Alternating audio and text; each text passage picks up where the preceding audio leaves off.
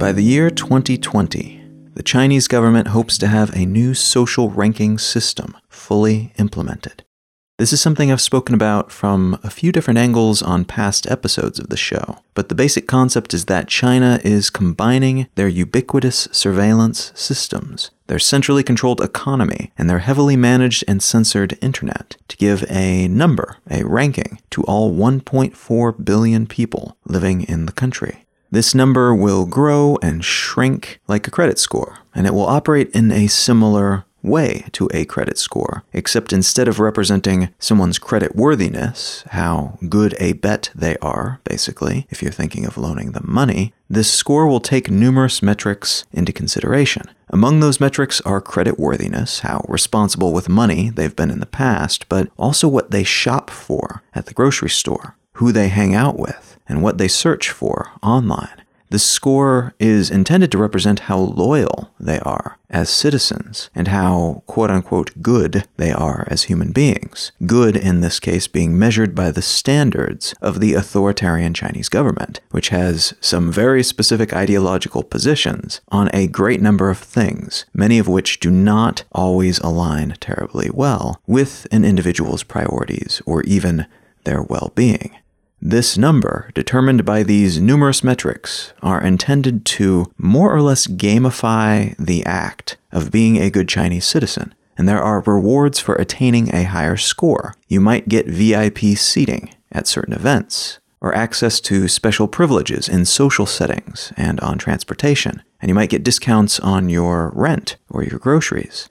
Likewise, if you have a low score, you may have to pay more for the same products and services. You could be banned from using the train or ride sharing apps or the library. And you might even be banned from living in certain buildings or neighborhoods or even leaving the country.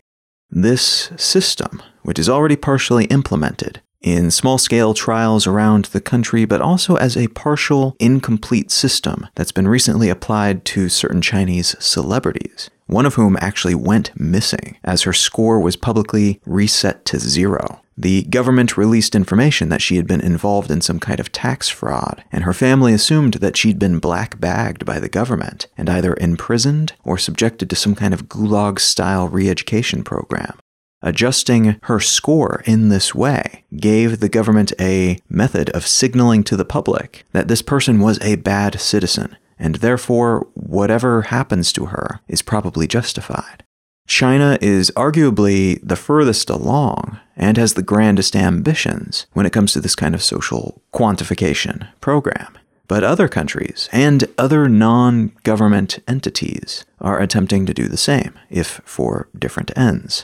This personal information that's being gathered about people so enthusiastically and in such large quantities is an irresistible prize for entities that usually have to make do with far smaller chunks of data, which even then they're typically only allowed to use for the most mundane and indirect of purposes. The way the modern world is shaping up, though, is leading to some strange parallels between otherwise seemingly orthogonal groups like the ostensibly open social networks of the Western world and the very closed authoritarian governments of parts of the Eastern world.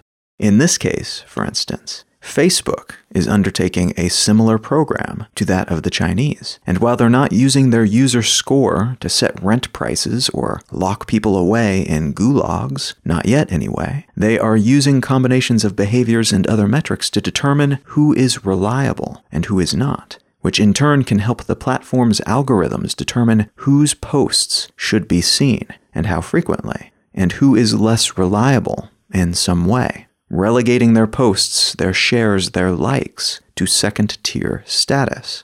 It will almost always be far less of a big deal what a company like Facebook thinks of you compared to what your own government thinks of you. But considering the space that social networks have carved out for themselves in our social lives, in our consumption habits, in our business and professional lives, it would kind of be a big deal to get on Facebook's bad side, wouldn't it?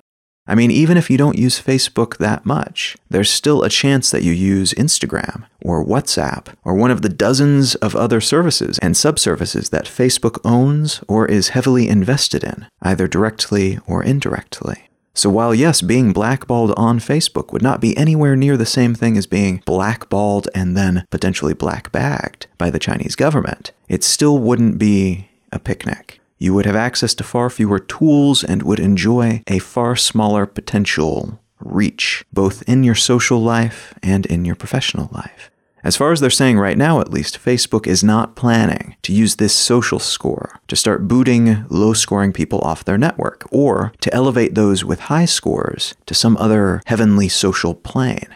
But it kind of makes sense that they would at some point, doesn't it? What's a step up from being verified after all? Maybe it's a bigger, more public score that ranks not just the truthfulness or popularity of individual posts, but our overall behavior, measured by metrics they consider to be important, aggregated into a unified number that tells the online world, at first just Facebook properties, but perhaps others after that. They build an API that allows other services to make use of this reliability score that they've put together, a score that tells everyone how good we are, how worthy of attention, of investment, of having our voices heard, how amplified or muffled we should be, how much access we should have.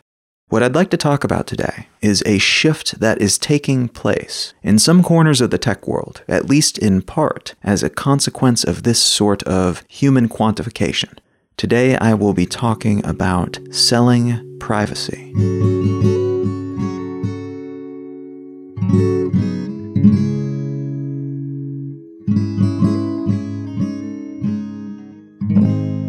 You're listening to Let's Know Things. I'm Colin Wright. If you find yourself in North America sometime between September 2018 and September 2019, you might consider coming out to one of my tour stops. I'll be speaking in 24 or so different cities around the United States and Canada, and I'd love to see you if you could make it out. You can find out more information about these various tour stops and the tour in general, and you can also get your tickets, if applicable, at becomingtour.com. All right, let's get back to the show.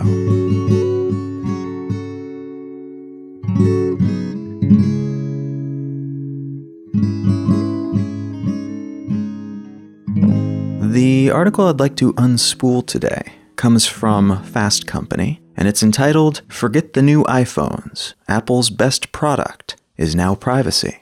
This piece was published alongside a flurry of other similar but not the same pieces about privacy and security derived from the various interconnected facets of the technology world. There were abundant articles published about the Google owned web browser Chrome, for instance, and a decision that the Chrome team made to auto log in people to their browser using their Google account, which is being seen by privacy advocates as a very anti privacy act of betrayal one that defies Google's own Chrome privacy guidelines, guidelines that they later updated after the first wave of outcry about the change. And according to information that was just released today, on the day that I'm recording this, they may be considering backtracking on that, or at least making it an opt in or opt out sort of thing that you can turn on or off. But a lot of people are still upset about this as it makes logging in with one's Google account automatic which could be an issue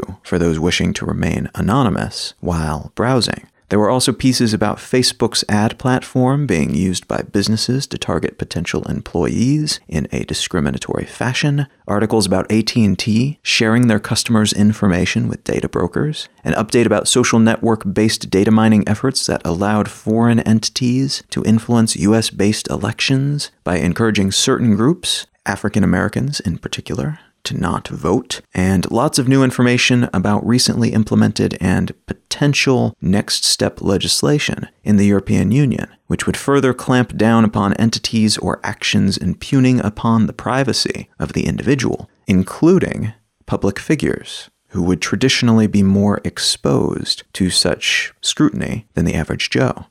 And then, amidst all those very important tech and privacy related stories, there were tons of light, fluffy pieces about the new iPhone and the new Apple Watch, these reviews, these works of experiential, hands on, photo heavy geekdom, served as pockets of fresh air within the larger fog of worry and discomfort and confusion and concern.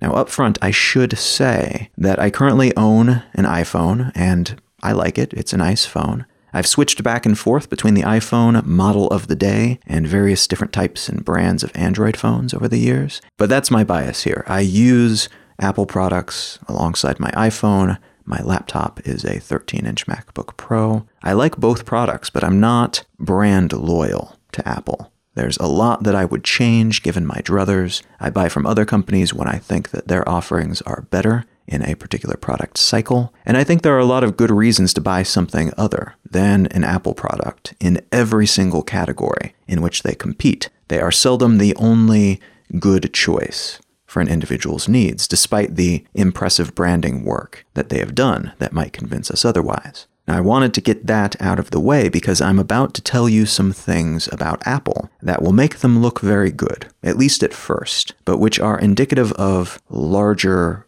concepts that are at play, not just their own beneficence or ideological goodness or superiority. Keep that in mind as we work through these concepts. I am definitely not trying to sell you on Apple as a company, but there are some pretty neat things that they are doing that most other companies in the tech world are not, or at least not as well. And pointing those things out is one of the best ways to highlight those larger issues so that we can identify and discuss them separately disentangled from Apple and any other technology company.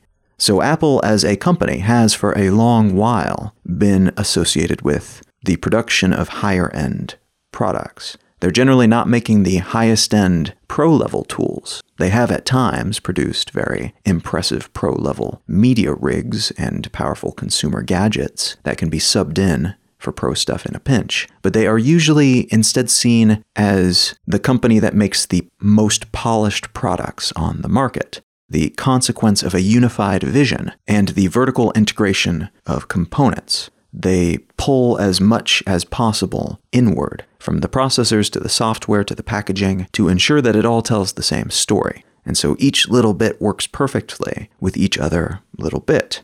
Now, this is something that is incredibly difficult to do in any industry, but especially in the world of personal electronics, where the majority of laptops and phones are still riddled with little logos and labels because there are numerous interests involved, all of which want to leave their outward facing mark. Intel makes the processor, Microsoft makes the operating system, Lenovo makes the laptop shell, and they all want their logo on the finished product, so the new portable that you buy is less unified than it could be and is often slathered with the names of the entities involved because these devices have been produced in the traditional multi interest fashion. There are definitely advantages to that approach, but there are also downsides. And those are downsides that Apple tends to avoid. Now, Apple's products still use components made by other companies, but they've structured their deals so that those companies are generally nameless white label product providers. And Apple has invested over the years in slowly but surely replacing even those practically nameless outside producers with their own in house controlled replacements. So companies like Foxconn can make their fortune aligning their production with that of Apple, assembling or building some component or another for the iPhone. But for all of these partner companies, there's the ever present threat that Apple will take another step toward total independence and, for instance, develop their own processors, like they began doing with their A4 system on a chip hardware, which they designed in house back in 2010 for use in their first iPad tablet, and later in the iPhone 4 and the fourth generation iPod Touch devices. Before that time, they were choosing from pretty much the same selection of chips available to all other device makers each year, but designing their own and then farming out the manufacturing of those chips that they designed to companies like Qualcomm and Samsung gave them more control over how that specific piece worked with their larger body of hardware and with their other internal components and their intended layout for those components and the software that these components would run.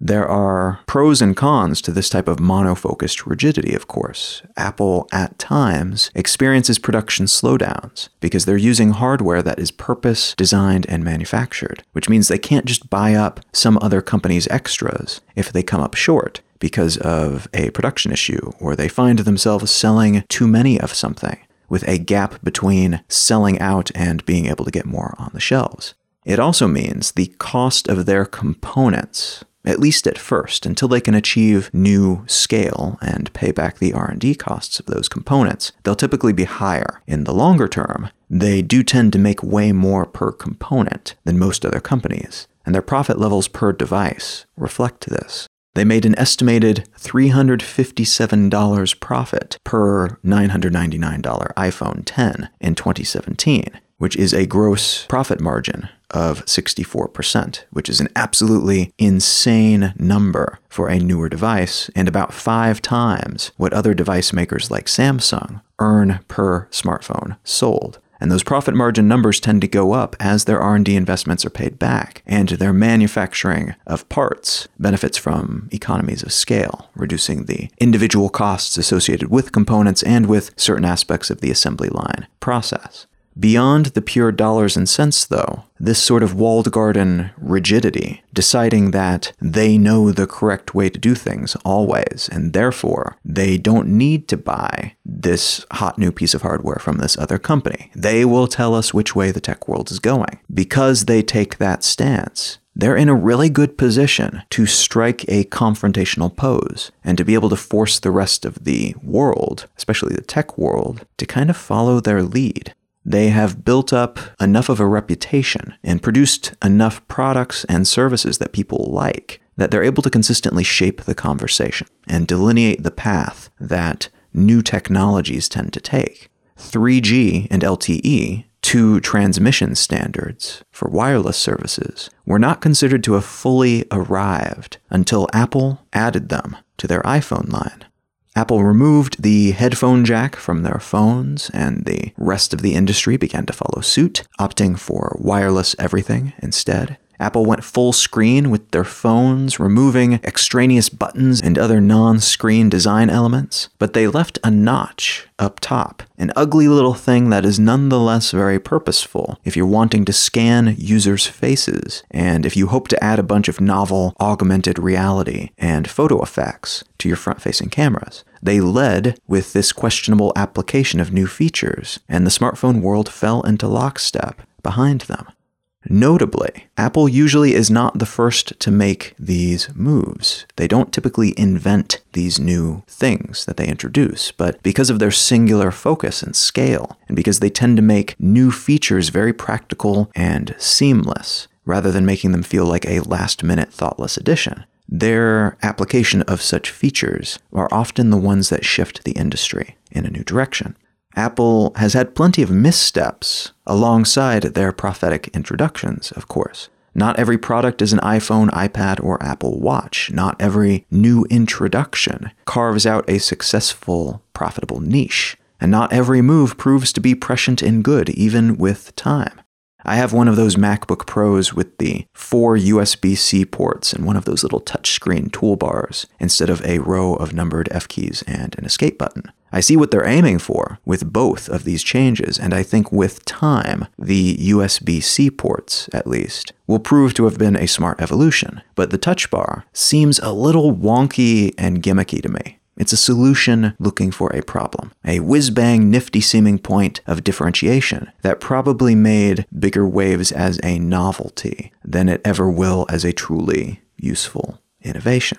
Apple's history is riddled with touch bars, just as it's filled with iPhones. The trouble is knowing which is which in the moment, at the height of full blown branding focused marketing efforts that make both eventual winners and losers look about the same through contemporary eyes. Each new focus or feature is stuck in an Apple Tech World superposition, generally until at least a year later, when we can see how that new whatever has been used, how the industry has followed or not followed its lead, and what the next step might be. Whether that nifty new whatever will be evolved further, or whether it will be left behind for something even more novel. And that brings us back to that Fast Company article.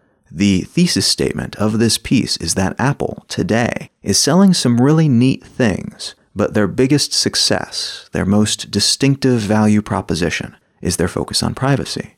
If you don't research this topic for a living, or if you're not a big tech head pouring through the latest happenings in this intertwined bundle of industries, I can't blame you for not knowing that this was a thing, for not thinking privacy when you think of Apple, and to instead fixate on their glossy marketing and beautifully packaged gizmos. This slant toward privacy has been baked into their corporate DNA for a while now, though, and it was nudged even further in that direction as the tech world began to tilt towards services rather than pure hardware. About a decade ago, the world began to shift from at home hardware to cloud based alternatives. We moved from tangible mediums to digital downloads and streaming. And throughout that transition, Apple began making adjustments to its unified walled garden hardware and software infrastructure to ensure that its user base was protected, isolated even. At times, this meant protecting them from police search and seizure, as they upped their cryptographic security and increased the number of failsafes to ensure private data wouldn't fall into the wrong hands should a phone be stolen or lost. At times, this stance has put Apple in opposition with police investigations and the FBI. And in each case, Apple seems to have, as far as we know at least, sided with the individual, with their customers, over these other entities as Apple was making this secure walled garden ecosystem a selling point, in part for the convenience of everything just working well together, and in part because it put their users first over other entities that might want to tap into those users as a customer base, much to the chagrin of some developers and some law enforcement entities. As they were doing that, the rest of the world was doubling down on a couple of business models that are often used in parallel and which have come to dominate a large portion of the tech world in the post 2000 early to mid internet era.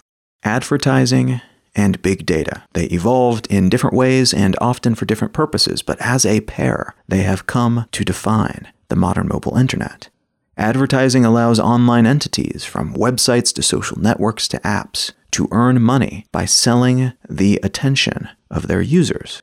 Big data allows similar entities to collect information in huge quantities about their users and then to derive meaning from all of that data.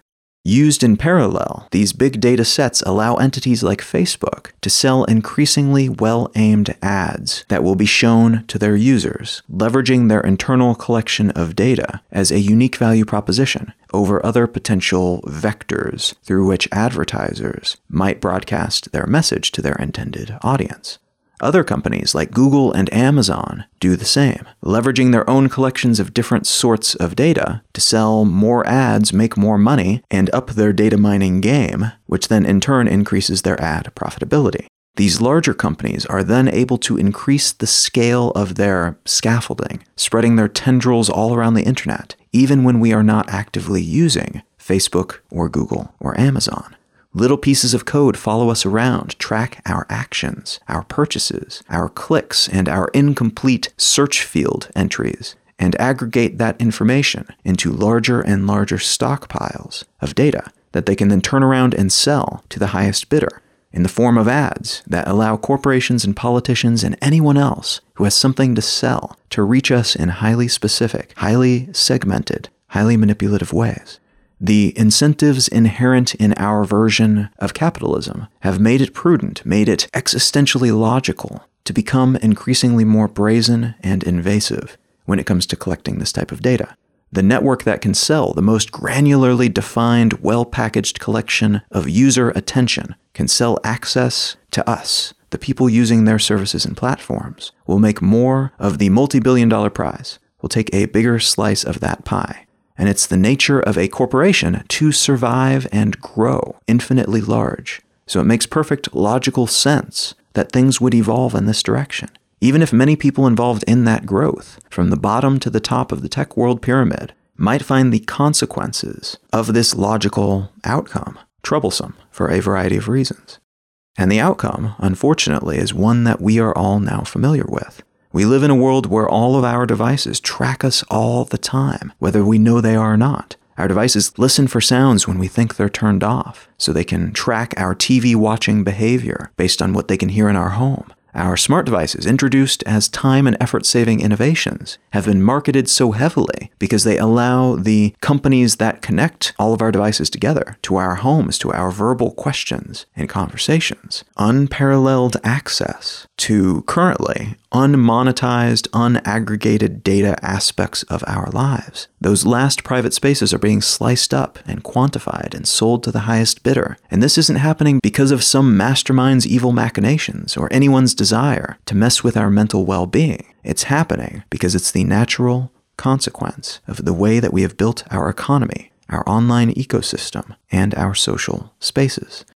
And as all of this is going down, Apple finds itself in the nearly unique position, among massive tech companies that are valued in the hundreds of billions of dollars at least, to not have to play that game. Alphabet, which is the parent company of Google and a bunch of other companies, is diversified in a sense, but it is still heavily reliant on ads to fund all of those other projects. Facebook is an attention merchant through and through. Everything that they do is predicated on mining data and selling ads. Amazon sells tons of stuff and makes a lot of money from their web services offerings, but an increasing amount of their revenue is tied directly or indirectly to collecting data, knowing what products to put in front of which customers, and selling ad space on their marketplace. Apple, though, makes the majority of their income from hardware. And what they don't make from hardware, they tend to make from software and services that run primarily on their hardware. They've built what is at times an almost annoyingly insular world. And that's one of the reasons that many people, myself included, periodically prefer Android and other operating systems over the monoculture that Steve Jobs built.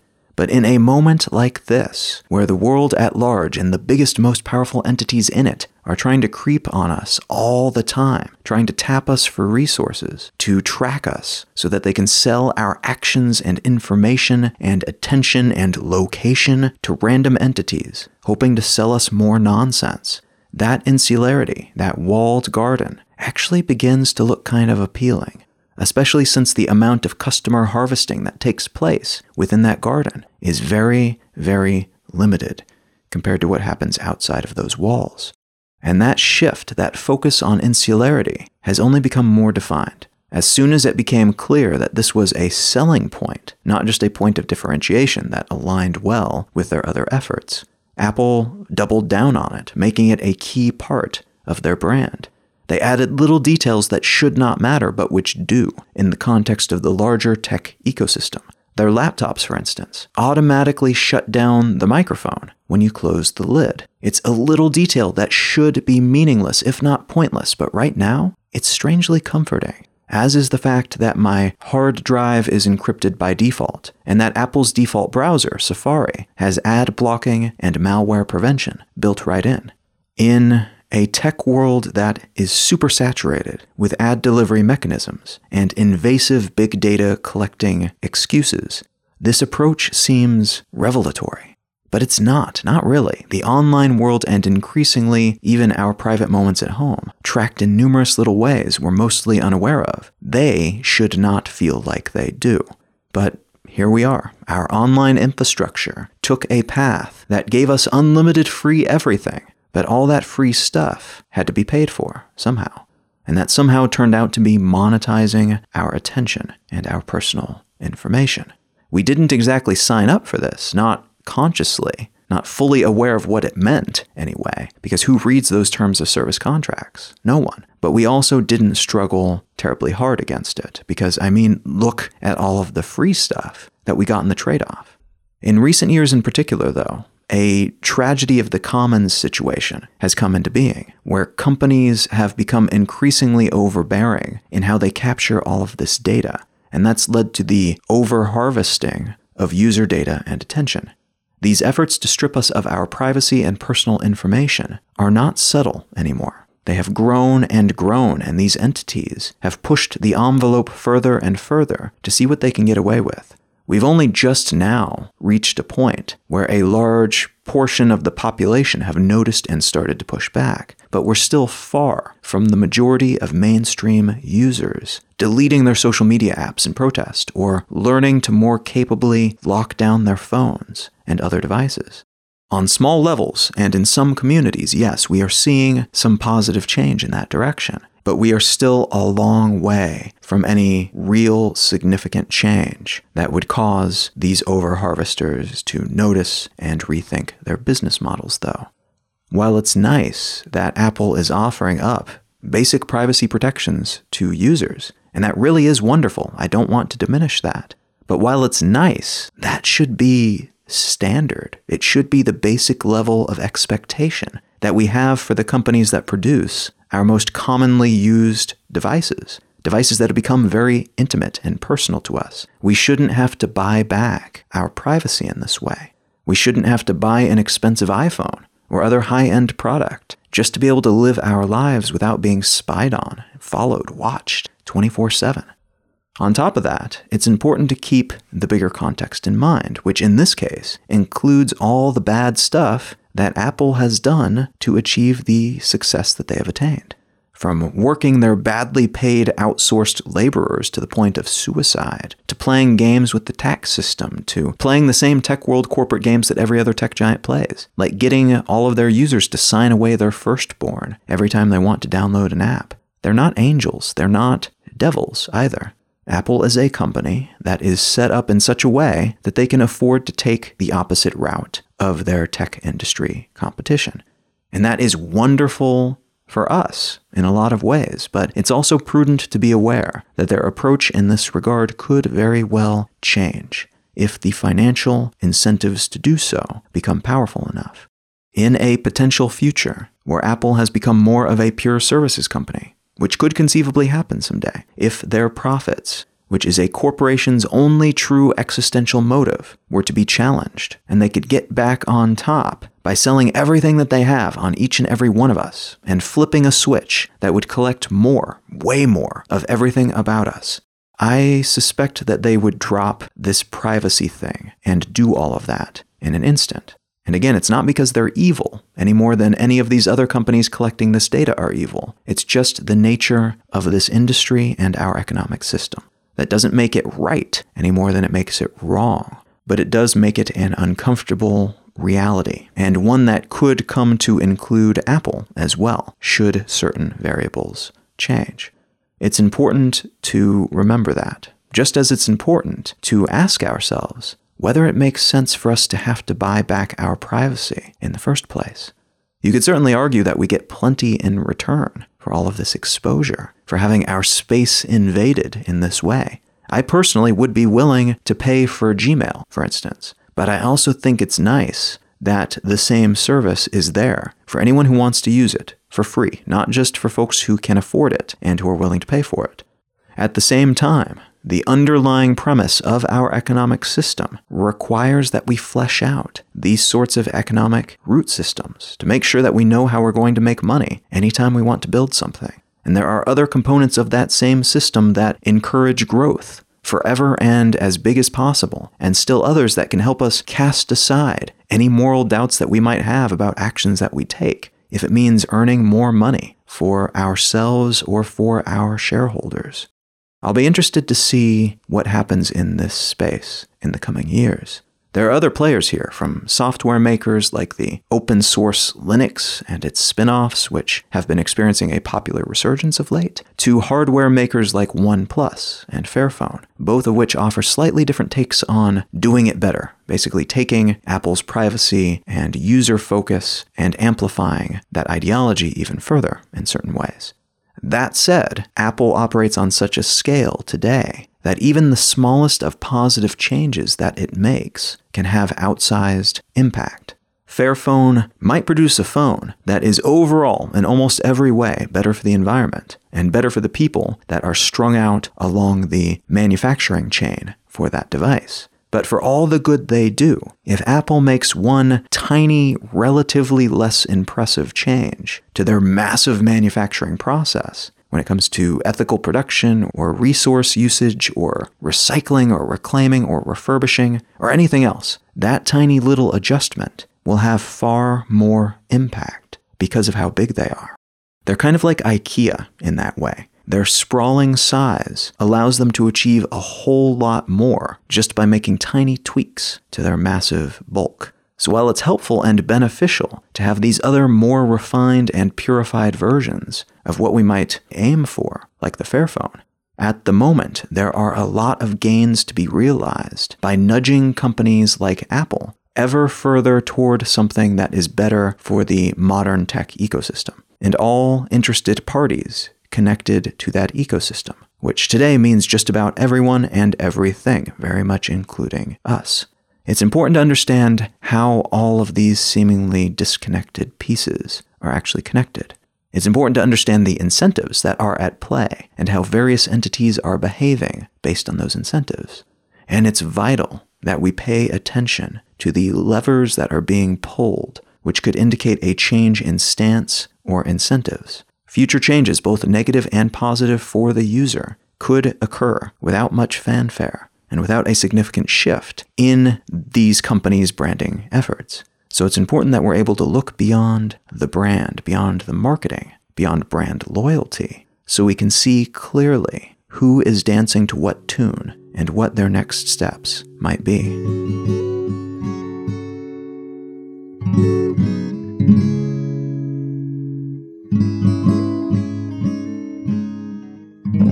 If you're enjoying Let's Know Things, consider becoming a patron at patreon.com slash let's know things. There are also other ways to monetarily contribute. You can find a link to those options like Venmo and PayPal and such at letsknowthings.com. And if you're keen to help support the show but don't have a whole lot of money to spare, there are non monetary ways to do so as well. Taking a moment to leave a quick review up on Apple Podcasts is very much appreciated, as is sharing the show with a friend who you think might enjoy it, or sharing it on your social network of choice. Any and all flavors of support, non monetary and monetary, are very much appreciated. Thank you so much to everyone who has already contributed in some way, and thanks in advance if you're considering doing so in the future. The book that I'd like to recommend today is called Modern Ethics in 77 Arguments by Peter Catapano and Simon Critchley. Though those authors are more like the curators of this book, because the book is actually a collection of 77 different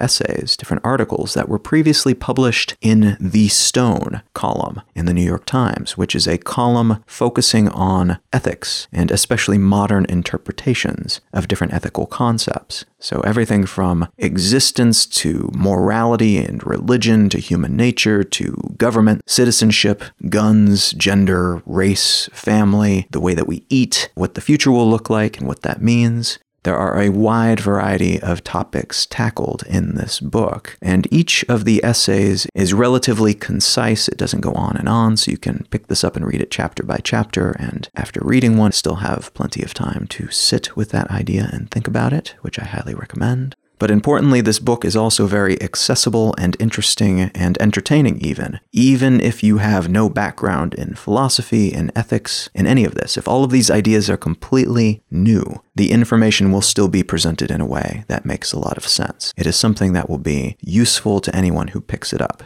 So if that sounds interesting to you, consider picking up a copy of Modern Ethics in 77 Arguments by Peter Catapano and Simon Critchley. You can find out more about me and my work at colin.io. While there, you might consider signing up for my twice monthly newsletter, but you can also find a list of the books that I've written. My blog is at exilelifestyle.com, and you can find the show notes for this episode and every episode of the podcast at letsknowthings.com. You can find a list of cities and dates and get tickets if you care to for the tour that I'm currently on around North America at becomingtour.com. And feel free to reach out and say hello on social media. I am at Colin is my name on Instagram and Twitter and so on. Thank you so much for listening. I am Colin Wright, and I'll talk to you again next week.